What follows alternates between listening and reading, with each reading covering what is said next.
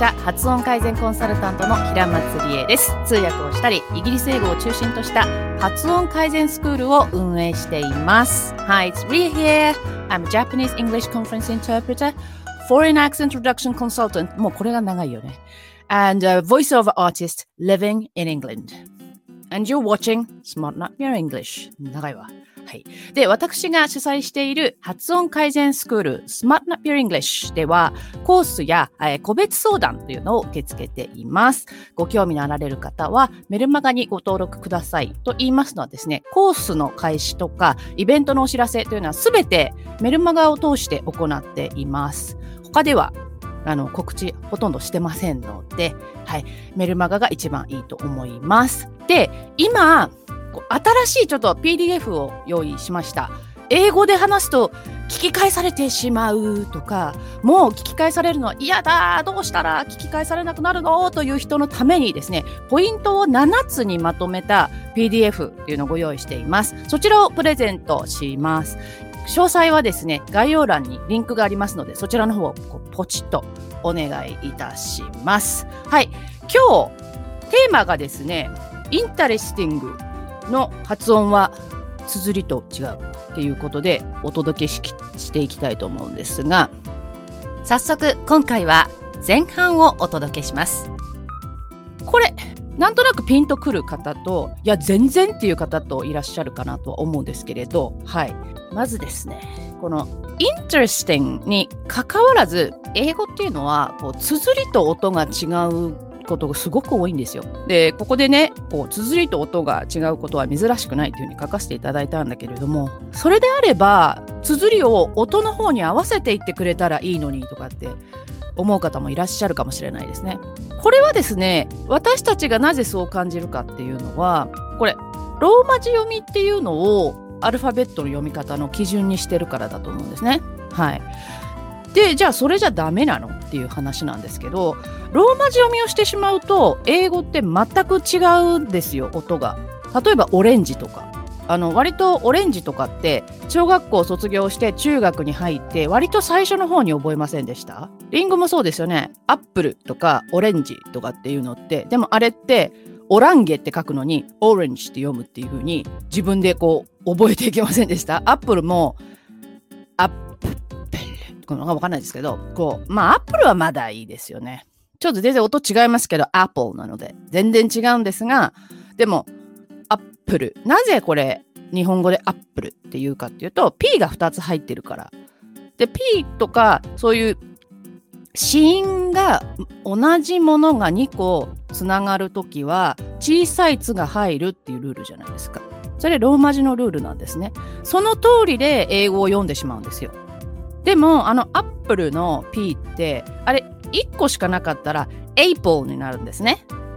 あのそういうルールなんです。なぜかっていうと A の後に子音が来てその後に来ている子音を全部引き算すると母音が E が来てます。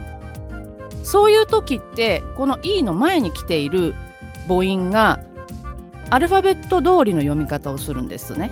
だから A だったら A っていうかあっていうか2通りあるわけですよね。もっとあるんですけど実は。でまあちょっとフォニックス的にいくと単純にお話をするとこの2つあるんだけれどもこの後に E が来ているからえっと P が1個しかないと Apple になるんですよ。ルール通りにいくと。でもそれを Apple と読ませるわけにはいかない。時ってあるんですね。そういう音じゃないから。あまあ、言葉ですから、音ありきなんですよね。音をどう表記するかっていうで、綴りっていうのは後から出てきてますから、まずこの順番ですね。綴りありきではないっていうことですね。で、アポと読ませなければいけないので、P が2つ入っているもっとあの深い説明とかもあるとは思うんですけれども音的にすいません雨がすごく降ってきてしまって音がうるさいかもしれません。ごめんなさいね聞こえたら。というようなこととかもあるのでこう綴りがローマ字のルールと全然違うんですよ。まるっきり違うのでその感覚でいると英語の綴りって音と全然違うじゃんっていうことで英語嫌いになってしまう一つの要因になってるかなというふうには思いますね。というお話。で、えー、っと、次ですけれども、その、ローマ字についてもうちょっと考えたいんですが、考えたいんですが、ちょっとなまりました。ごめんなさい。えっ、と、ローマ字っていう名前の中にローマとあるように、ローマってイタリアにありますよね。なので、ちょっとそこから発想を膨らませていただきたいんですが、あイタリア語って割とそのローマ字読みでいけるんですよ。読めるんですね。あの厳密に言うといくつかローマ字読みのままではいかないところはあるんですがそれはスペイン語も同じです。なので全くその単語の意味を知らないし使いこなせないんだけれどもとりあえず書いてあるままを音にして言ってみたらなんか通じたっていうのはイタリア語だイタリア語だったりスペイン語だったりするんですね。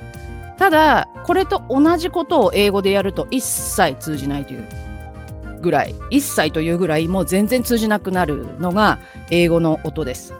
はい、であのー同じ子音が2つ並ぶと小さい「つ」になるっていうこれどこから来てるかっていうんです言うとですねあの服部さんとかですよ。t が2つ並ぶじゃないですか。であれが t が2つなかったら羽鳥さんなのに t が2つになることで日本語ではこの小さい「つ」が入るか入らないかってものすごく大事なわけですね。服部さん服部さんは羽鳥さん羽鳥さんって言われると違う名前ってご本人は思うわけですよね。周りの方も思うかもしれませんけど。というぐらい日本語にとってはこの「つ」聞こえない音ですけどっていうこの「っていう音がものすごく大事なんですね。ですが英語ではそうでもない。言ってみればこの小さい「つ」はありません英語には。ですので、えー、これどこから来たかっていうとイタリア語にはあるからなんです。スパゲッティとかあれ綴りを見ていただくと T2 つあるイタリア語ではあの同じ子音が2つつながっている時はあそこにこう小さい「つ」のような感じで感覚を入れてほしいんですね。なので入ってるか入ってないかですごくこう音の違いを感じるそうですイタリア語は。あ厳密に言うと日本語の小さい「つ」とは出し方が違うんですけどね。うん、その話し始めるとどんどんどんどんあの長くなっちゃうので、まあ、さらっとだけ言っときましょうか。えっ、と日本語の小さい「つ」っていうのは喉のえっと、うん、正門、ここを閉めてるんですよ。って。ですけど、イタリア語のあのつの音は、ここを閉める時もあるかもしれないんですが、毎回そうじゃないです。なので、例えば L の字が2つとか、まあ、L はあんまり良くないか。T にしましょうか。T の字が2つとかいう時には、そのもともと出す音が重なってる感じなので、そこでこう止まるかのような感じで出すので、必ずしもこう喉を閉めないんですよ、っていうので、ちょっと出し方が違うっていうのは、あると思います。と言いつつ私イタリア語がすごい喋れるとか分かるってことではないのであのもしかしたらこの専門の方からしたらもっと違う説明をされるかもしれないのでそのあたりはちょっとあのご容赦ください。でですね次行きたいと思います。とあら昨日ちょっと待ってくださいコメントが来てるのでちょっと行きますね。あようこさんこんにちはこんばんはですかね今日もよろしくお願いします。はいよろしくお願いします。で続いていきたいと思うんですがじゃあこう interesting の話っていうことでちょっと数字が違うんですよね。4になっちゃってるんですけどこれこれ3です。すいません。で、えー、じゃあこれもともとどんな音？日本語でカタカナにするとインタレスティングって出るじゃない。こんな感じ。インタレスティングって思ってますよね。この音。じゃあこれねなんでこの音じゃないのかっていう話を今日ねしていきたいと思うんですけど少し混み合った話になるので分解していきたいと思うんですが音節って聞いてわからない方いらっしゃいますか？あなんか聞いたことあるけどなんだっけ？みたいな方いらっしゃるかもしれないですね。えー、っとですね母音があるところを中心に見ていくといくつこの音の塊があるかっていうのが数が決まってくるんですけど必ずしもその母音があるところは音節になるかっていうとそうじゃない時もあるのであのちょっとここは注意が必要なんですがここだと例えばどんな感じになるかインタレスティング覚えておいてくださいね。これまず字面見ていただいてカタカナで見るとこれいくつ音がありますか？インタレスティング T はこう一つですよね。この2つの文字で1つですよね、日本語の場合。っていうと、1、2、3、4、5、6、7、8個 ?8 個も音があるじゃないですか。いんだれ、え？え、待って、え、いんだれすティング？あ、ちょっと、こうこうね、こうね。スティング。ね、8個もあるじゃないですか。8個もあるんだけど、えー、じゃあ英語だとこれ音の数はいくつなんだろう？で音の単位が日本語とは違います。英語は。音節で数えますので音の単位はどうなってるかってこう見ていただくと。ちょっとこれ見て答え出すの簡単なのでちょっといくつかあ私知ってるって人ちょっとググっちゃダメですよ。今これ見て音節の数わかる人ちょっといいんです。あの、違っててもいいので、いくつ、これ、これじゃない？っていうのをちょっとコメントしてください。少し待ちます。えー、はじめまして、TH さん、はじめまして、よろしくお願いしますということで、はい、よろしくお願いします。TH さんは、あれですよね。あの、何？イニシャルで TH さんなんですよね。ね、ありがとうございます。はい、いいですか？コメント、もうちょっと待った方がいいですか？音節の数、もういいですか？あのコメントが上がってくるまでねちょっと時間がかかるのでもうちょっとだけ待ちます。実は入れたのにっていうことになるとねちょっと申し訳ないのでその間でもちょっとつながなきゃいけないんですけど。えー、っとどうしようか。ここでつなぐ。うんそろそろ出てくるかな？コメントの。はい。音節日本語はっていうとあ今コメント上がってきましたね。見ましょうね。行きましょう。ありがとうございます。はい。いくいくみさん？いくみさんですね。これね。すごいち私のところで見るとね、すごいちっちゃいんですよ、字が。ものすごいちっちゃいから、えっと、見ないと見えないんですよ、これね。2つでしょうか ?2 つ。ありがとうございます。いいですね。2つですか？はい。この方。えー、あ、ちょっと待って、3ついただいてますね。足立さんとおっしゃるのかな？こんにちは。2つ？この方も2つですね。いかがでしょう？はい。読めないよ。M さん。M やーさん？3つですか？はい、いくつか出てきましたね。ありがとうございます。ちょっとこれ、ご説明していきたいと思います。ちょっとこちら見ていただきたいんですが、うわ、なんか出たって思いました？発音記号出たって。これまでで出してませんからね。あの、ちょっと発音記号一個一個のところはちょっとあまり気にしないで、この塊で分けてあるので見てみてください。で、これ、あの端っこからいきます、左の。そうすると、塊の数が？1、2、3、4つありますよね。おえって書きました、私。その隣、3つもあるんですよ。なので、通常は4つ。でも3つという数え数え方もできます。なぜ？っていう感じですよね。こういうことね、ぼちぼちあるんですよ。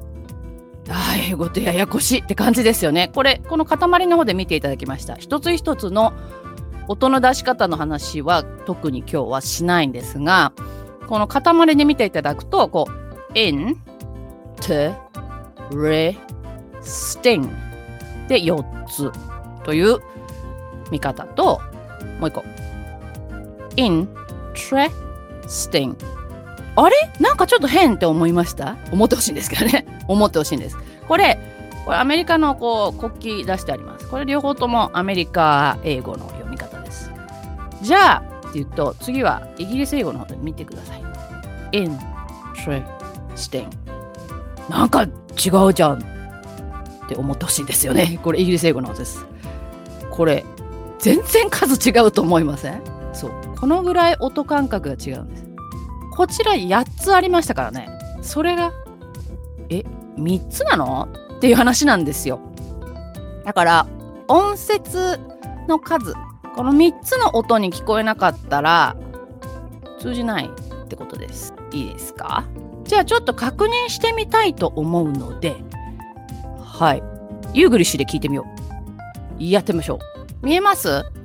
今。聞こえなかったら言ってくださいね。聞こえないってことあるかな？音聞こえませんでしたとか。これイギリス英語に合わせてあります。押せない。聞こえました？次いきますよ。もう一回。すごい早いですよね。Interested ですけど今のは。